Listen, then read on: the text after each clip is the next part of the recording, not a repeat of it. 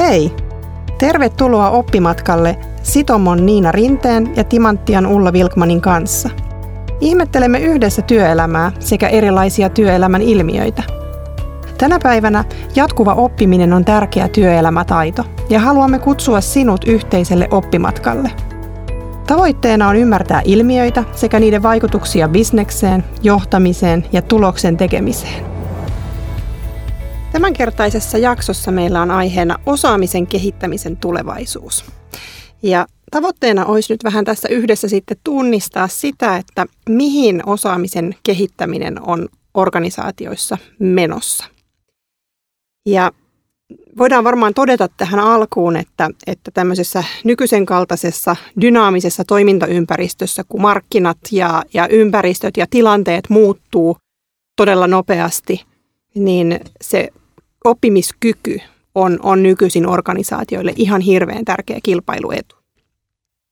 Ja ö, osaamisen kehittäminen, siitä on ehkä alettu puhua 80-luvulla ensimmäistä kertaa ja, ja silloin tuotu se siihen keskusteluun, että sillä on merkitystä yrityksen menestyksen, ö, yrityksen menestyksessä.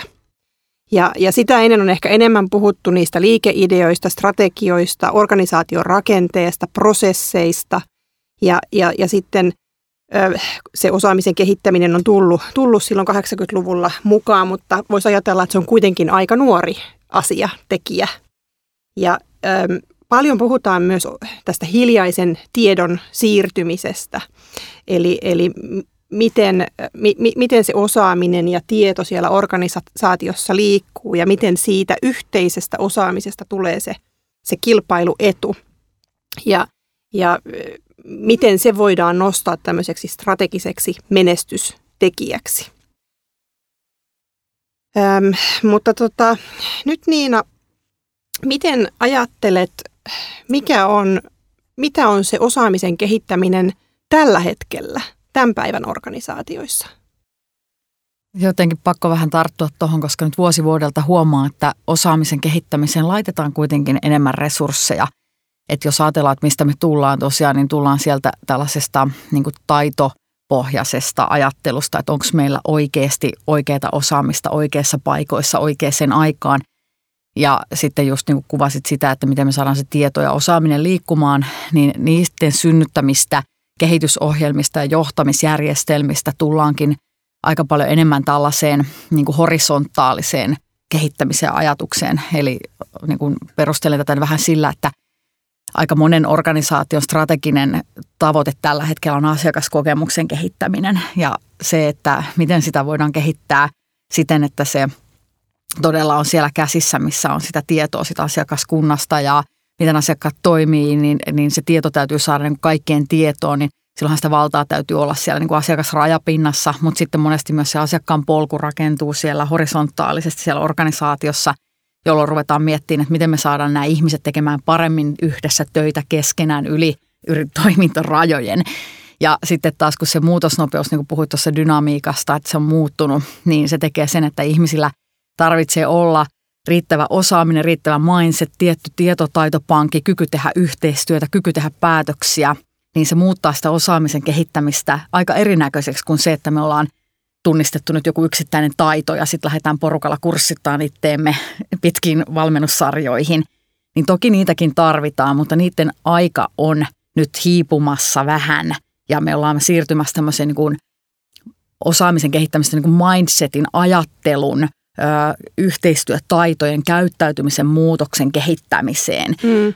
Ja tämä on niin kuin yksi näkökulma tähän. Kun mä nyt kuuntelen sua, niin toi, toihan äm, tuossahan to, tullaan niin siihen, että, että siirrytään, niin kuin sanoitkin, sieltä yksittäisten taitojen kehittämisestä, mutta, mutta toihan alkaa olla joka lähellä niin toimintatapojen, prosessien kehittämistä, miten me toimitaan yhdessä, miten me vähennetään siiloutumista.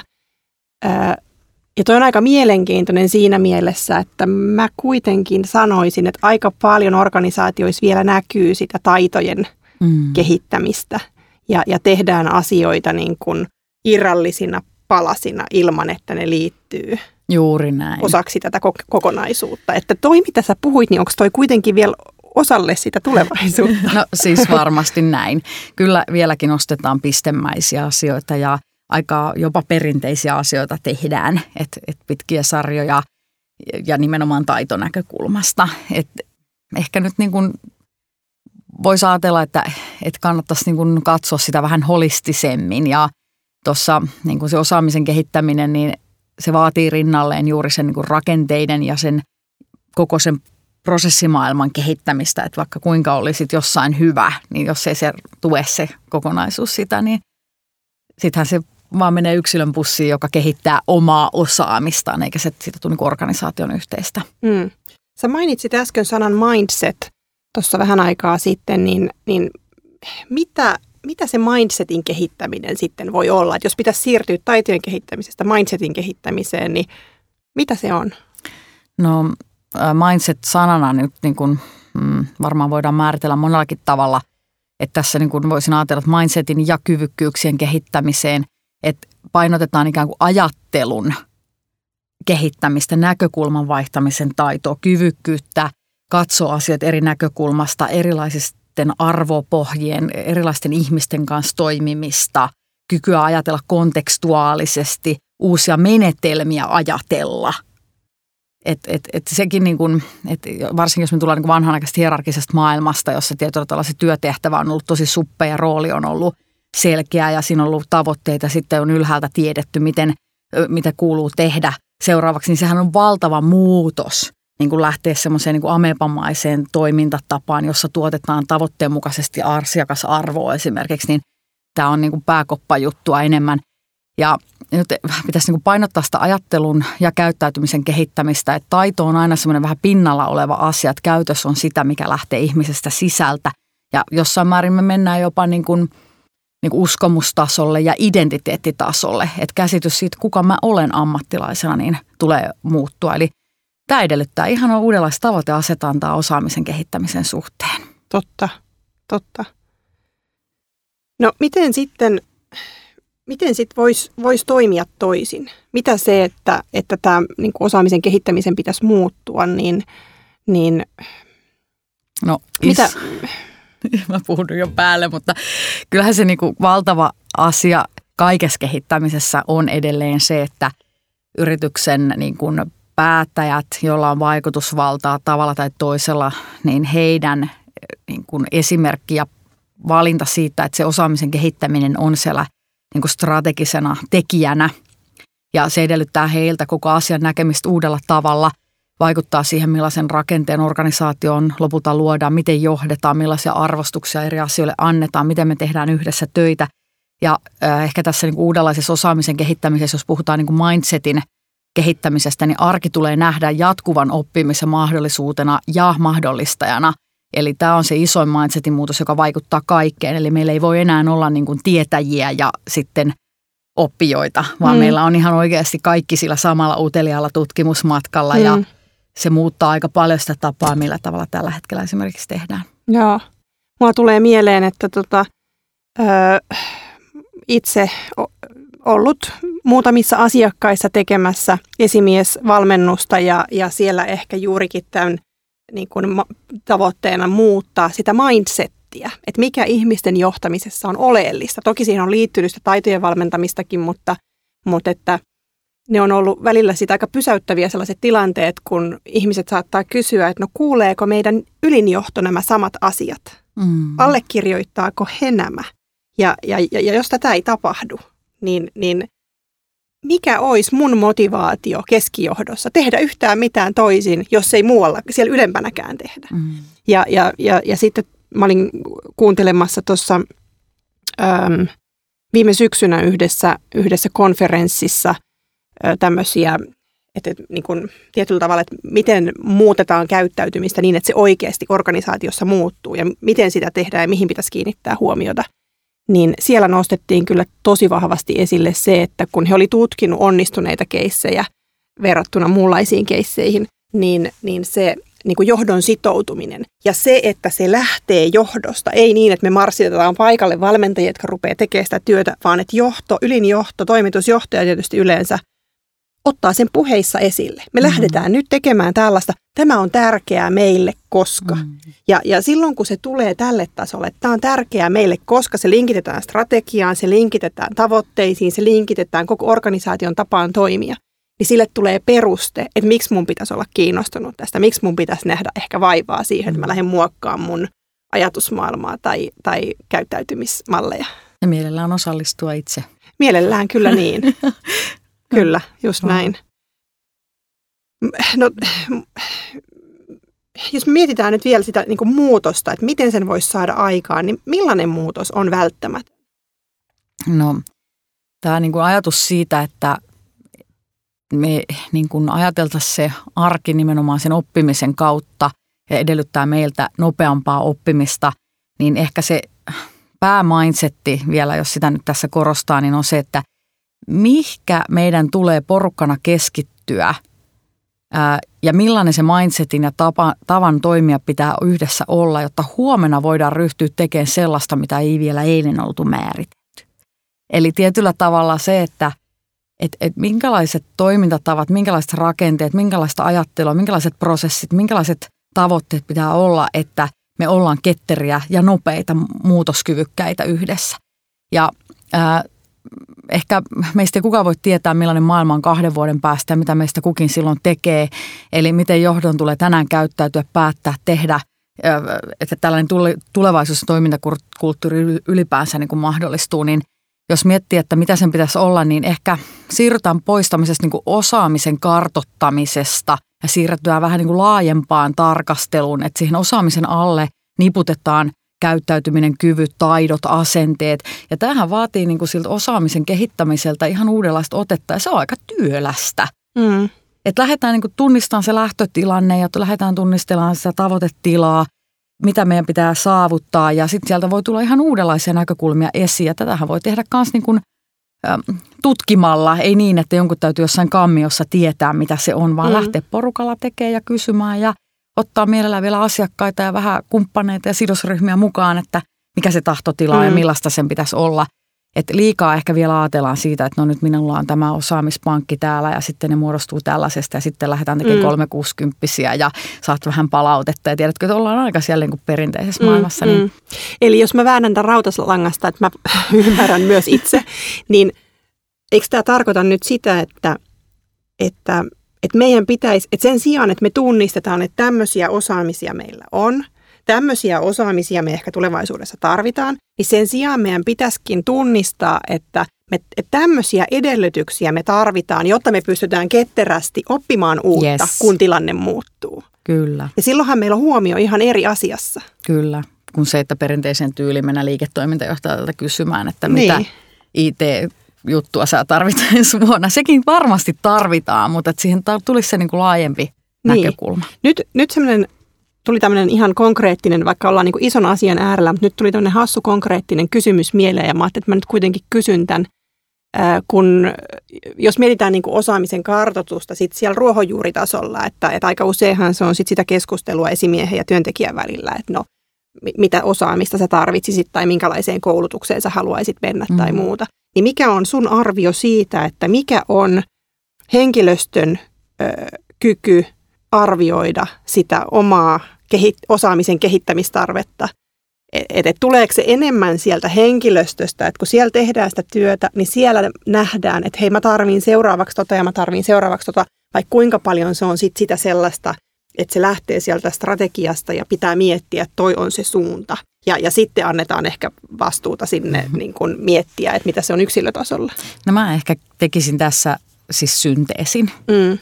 Ja on nähnytkin niitä tehtävän ja ollut mukanakin tekemässä. Eli nimenomaan niin, että siinä otetaan nämä eri näkökulmat tarkasteluun. Mm. Eli siellä on varmasti se paras arvaus, että mitä se tulevaisuudessa on. Ja se mm. voidaan ottaa eri näkökulmista huomioon. Eli sieltä voidaan asiakkaalta kysyä – olla siellä mukana. Siellä voidaan olla niin markkinatutkimuksen kanssa, siellä voi olla tota, sidosryhmien kanssa, siellä olla johto ja strategia. Sitten siellä on ne niin organisaation eri osa-alueet, jotka voi olla siinä mukana tarjoamassa sitä. Ja sittenhän me tehdään niistä paras arvaus, mutta tota, kuitenkin niin, että tämä kaikki olisi vähän ketterää, että nyt me saadaan tämä kuulostaa aika niin kuin pelottavalta. Työlältä. Työlältä, mutta että et, et, et ehkä mikä ainakin mun tarkoitus tällä viestillä on nimenomaan, niin on se, että katsoisi sitä uudella tavalla ja lähtisi mm. tekemään sitä osallistaen sitä osaamisen mm. kehittämistä mm. ja ehkä kokeilemaan uusia tapojakin, koska ää, nyt näkee niin kuin sitä, että niin kuin me ollaan puhuttu siinä edellisissäkin meidän podcasteissa siitä, että yksi tärkeimmistä asioista tämän suhteen on se, että pitää luoda kulttuuria, jossa jatkuva oppiminen on mahdollista ja että pitää luoda sellaisia hetkiä, tilaisuuksia, paikkoja, joissa kokeilu, oppiminen ja leikki voisi olla mahdollista.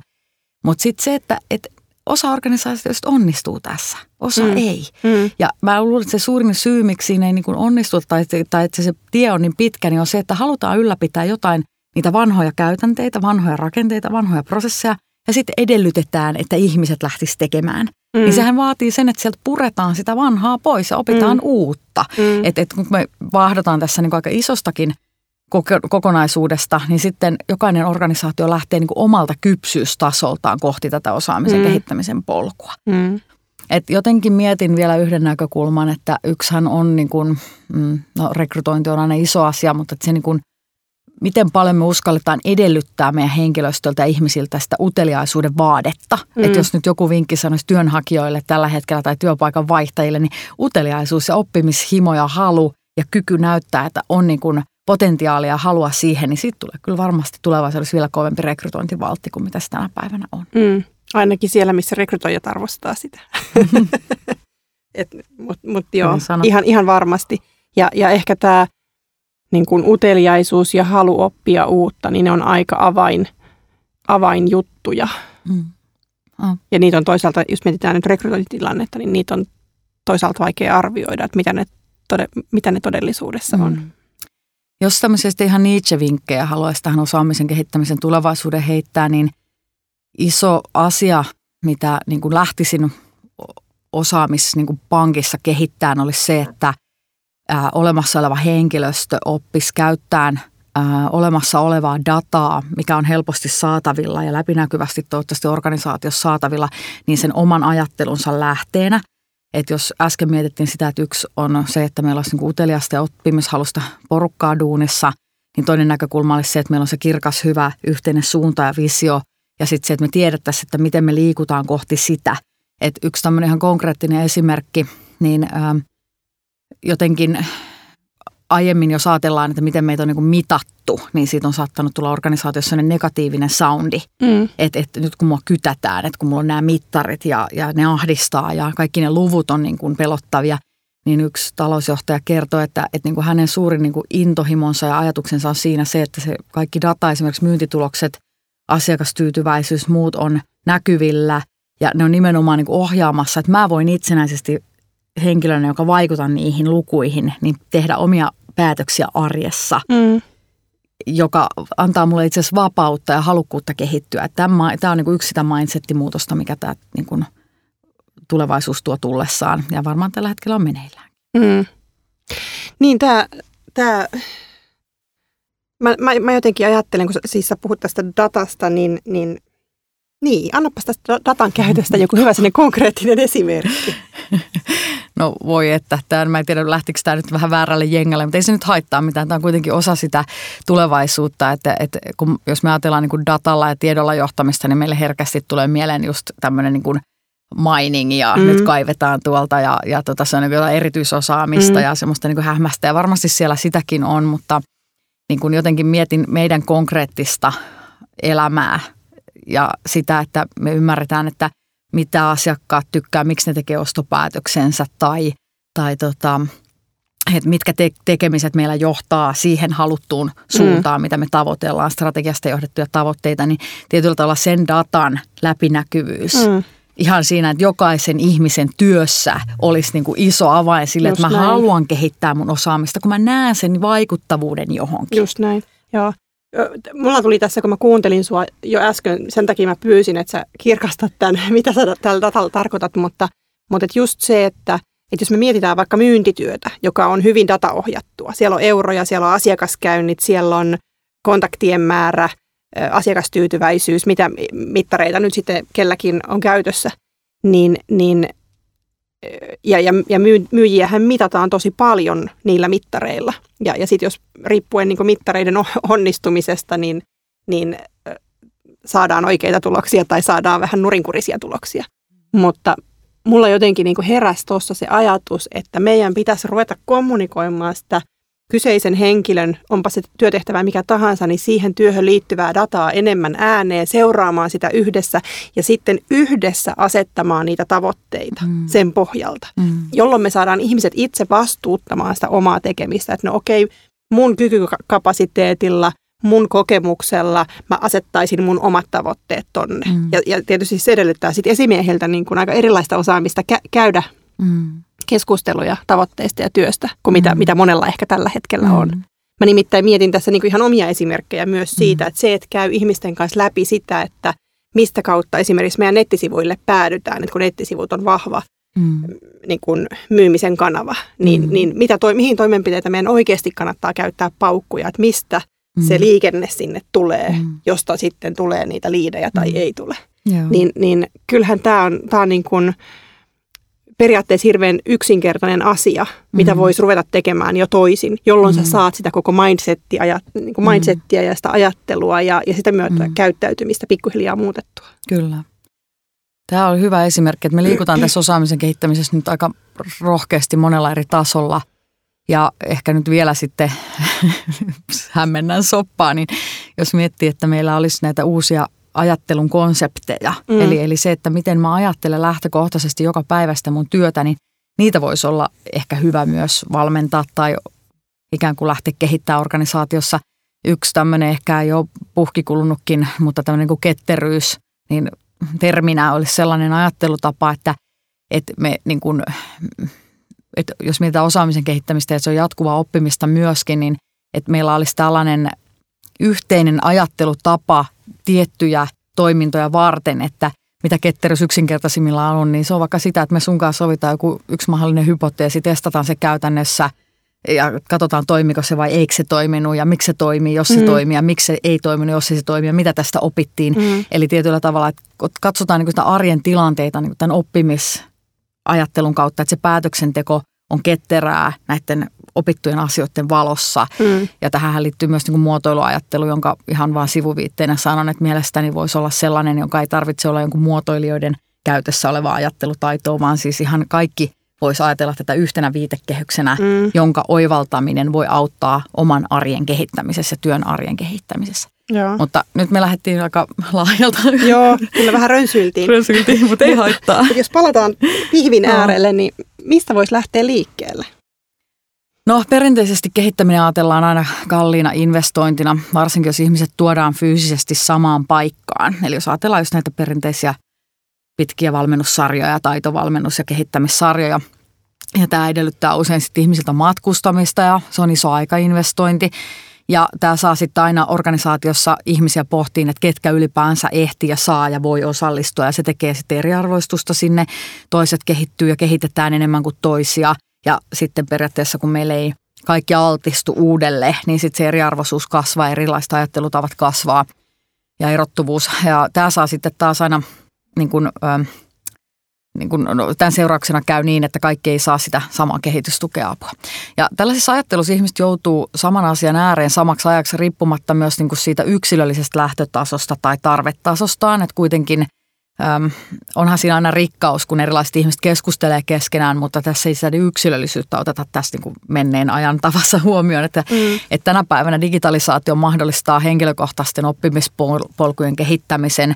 Voidaan käyttää paljon erilaisia keinoja kehittämiseen. Voidaan ö, tehdä ryhmätapaamisia tai voidaan tehdä valtavaa variaatioita erillisistä keinoista. Voidaan käyttää podcasteja, ääntä, video, verkko-oppimista, pienryhmäsparrausta, etäsparrausta, niin mä näen, että – niin kun, ä, tulevaisuus on ehkä siinä, että ä, me pystytään tekemään tämmöisiä niin kuin monimuotoisia osaamisen kehittämisen polkuja ja yksilöllistää niitä. Mm. Ehkä jopa vähentää tarjontaa, koska ihmisten on aika vaikea päättää, jos niillä on valtava tarjonta, että mitä mm. mä niin kuin tässä niin kuin rupean nyt tekemään. Että ihminen tarvii kuitenkin niin kuin sen strategian ja sen tuen ja tavoitteen tueksi sille omille valinnoille ja niille polkujen rakentamiselle – ja että sitten kehittäjien tulee ymmärtää se, että mitkä asiat sopii kehitettäväksi tai opiskeltavaksi verkko-opintoina. Yleensä mm. hyvin yksinkertaiset taitoasiat, hyvin selkeät kokonaisuudet, simppelit sopii verkkovalmentamiseen. Mm. Ja tota, sitten taas kasvokkain, joka voi myös siis olla videon välityksellä, niin ne on yleensä sitten tämmöisiä niin kompleksisempia ja asenteisiin, mindsettiin, suhtautumiseen liittyviä juttuja, jotka, jonne sitten tämä kasvokkain sopii. Mutta jos nyt tästä ottaa tämmöiset, mistä lähtee liikkeelle, niin ehkä se ajatus siitä, että, että monimuotoisuus ja monimuotoinen mm. oppiminen lähtee muuto, niin kuin nyt tulee tärkeämmäksi. Ää, oppimispolkujen personointi, se, että mm. me otetaan yksilölliset tahto- ja taitotasot niin kuin huomioon. Ja tota, tietysti myös automatisointi on yksi, jota voidaan hyödyntää. Esimerkiksi Ojasen Mikolla on tämä Ailinda, joka siis tuo myöskin tämmöisen niin koutsaamisen niin kuin automaation mukaan, että kun on ryhmäkeskusteluja ollut, niin siellä tehtyjä päätöksiä, niin tuota, tekoäly lähtee kysymään sulta niin kuin viikoittain siitä, että miten olet suoriutunut ja mitä olet oppinut ja mitä olet tehnyt, jolloin se ikään kuin se prosessi säilyy koko ajan huolimatta siitä, vaikka me ei oltaisi kasvokkaina läsnä. Ja sitten tosiaan tämä kurssimuotoisesta monimuotoisuuteen ollaan menossa. Hmm. Joo, kyllä varmaan, varmaan just tämä monimuotoisuus kaiken kaikkiaan, että yhdistellään ja mietitään, että missä se lähitapaaminen, missä on niin ne sen hyödyt ja vahvuudet, mihin sitä kannattaa käyttää. Et se ei ole sitä, missä joku luennoi ja saarnaa, vaan siellä on se vuorovaikutus ja interaktio tai siellä on se kokeileminen käytännössä ja, ja se teoria voidaan opiskella oma-aikaisesti – Mä oon jonkun verran yrittänyt seurata myös, mitä tuolla Yhdysvalloissa tapahtuu, koska usein kuitenkin asiat sieltä pikkuhiljaa valuu muodossa tai toisessa tänne meille, niin, niin siellä, si, siellä on itse asiassa tehty just tätä, mitä sä sanoit, että, että on niin kuin katsottu dataa, että mitä kursseja käydään mm-hmm. ja, ja lähdetty niin kuin voimakkaasti sen analytiikan pohjalta supistamaan sitä tarjontaa. Mm-hmm. Että kun on ollut laaja tarjonta, niin sitä hyödytetään tosi vähän. Mutta kun mm-hmm. sieltä tarjonta on supistettu, sieltä on poimittu ne, mitkä henkilöstö kokee oleellisiksi, ja niitä on lähdetty kehittämään, niin on saatu paljon parempia tuloksia. Mm. Ja, ja, ja sitten toisaalta se, että yksi semmoinen selkeä trendi, mitä näkyy kyllä Suomessakin jo aika paljon organisaatioissa, niin on se, että valmennetaan esimiehet tiettyyn asiaan mutta sitten esimiehille annetaan tosi selkeät ja konkreettiset työkalut viedä se asia eteenpäin mm. siellä omissa tiimeissä. Mm. Ja koska esimiehet on yleensä tosi kiireisiä, niin tarvii tosi valmiiksi mietityn mallin, että teen näin. Vie näin se keskustelu läpi. Mm. Ja silloin saadaan sitä muutosta aikaiseksi. Joo. Mm. Ja, ja, ja, ja sitten toisaalta se, että ylipäätään niin kuin organisaatioissa koulutetaan, valmennetaan ihmisiä, jotka kouluttaa, valmentaa muita. Mm. Että et se on tunnistettu, että se, että sä opetat oppimasi asian toiselle, niin se menee paljon paremmin. Mm, ja se opettaja oppii itsekin niin, sitä kyllä, vanha, vanha kyllä. viisaus. Ja yksi, minkä vielä, vielä voisin tuohon niinku lisätä, paitsi että unohdin sen jo. No ei se, se haittaa. Palataan siihen, kun se tulee mieleen. Mutta tota, äm, jos lähtisi tekemään kiteytystä, kiteytystä tästä, niin, niin osaamisen kehittäminen oikeastaan nykypäivänä ja varsinkin tulevaisuudessa on siis sitä, että, että se mindset organisaatiossa on oppimiseen ja uteliaisuuteen kannustava. Ja mm. lähdetään työstämään niitä elementtejä, millä se ajatusmalli muuttuu, poistetaan niitä rajoittavia rakenteita sieltä. Mm. Ja äm, jos ajatellaan, että, että, että organisaatiot, jotka on oppinut luomaan tämmöisen kulttuurin, niin, mm. niin siellä on onnistuttu siinä, että jokaisella on ajatus siitä, että mä oon oppija, mm. mä kehityn, mä, mä kannan vastuuta siitä omasta oppimisesta ja se kuuluu, mm. kuuluu osaksi tätä työtä ja mm. nykypäivän ammattitaitoa. Kyllä. Ja jotenkin vielä tuohon kiteytykseen ehkä, mikä tuossa aiemmin unohtu sanoa, niin jotenkin – ottaisin tähänkin tämän, mitä aiemmin puhuttiin tuosta datasta, niin voisiko tähänkin niin kuin kehittymisen löytää niin kuin mittarit sille, että mitkä tekemiset meillä vie meitä kohti meidän strategisia tavoitteita, että olisi se ehdottomasti. mukana. Joo. Ehdottomasti. Kaikki, kaikkihan kannattaa mitata ja kun sä puhuit just tuosta kokeilusta, että tehdään joku hypoteesi mm. ja testataan, mm. niin näinhän tätä osaamisen kehittämistäkin pitäisi viedä eteenpäin. Me tehdään hypoteesi, että tämä voisi toimia, testataan, mm. kerätään kokemuksia, kerätään dataa, kerätään palautetta – ja ei niinkään palautetta, että oliko kiva juttu vai eikö ollut kiva juttu, vaan kerätään palautetta siitä, että muuttuiko käyttäytyminen vai eikö muuttunut. Ja sitä tehdään mun mielestä yllättävän vähän vielä. Ja. Hyvä. Tämä on tosi iso aihe, laaja, tosi mielenkiintoinen. Tästä voisi varmaan vielä keskustella toisenkin jakson verran, mutta jätetään tämä tällä hetkellä tähän. Toivottavasti sait tästä jotain ajatuksia, ajatuksia sinne omaan työhön. Seuraavassa jaksossa mennäänkin ihmettelemään sitten diversiteettiä, eli työelämän monimuotoisuutta. Ja, ja mistä oikeastaan on kyse, miksi siitä pitäisi olla kiinnostunut ja miten lisätä diversiteettiä ja diversiteettiajattelua sinne organisaatioon. Näkemisiin tai kuulemisiin seuraavassa jaksossa. Kuulemisiin. Jäikö jokin mietityttämään tai haluatko jatkaa keskustelua? Jaa oma näkemyksesi tai kysy Facebookin oppimatkalla sivulla tai kommentoi Twitterissä tai linkkarissa hashtagillä oppimatkalla. Mahtavaa, että olit mukana.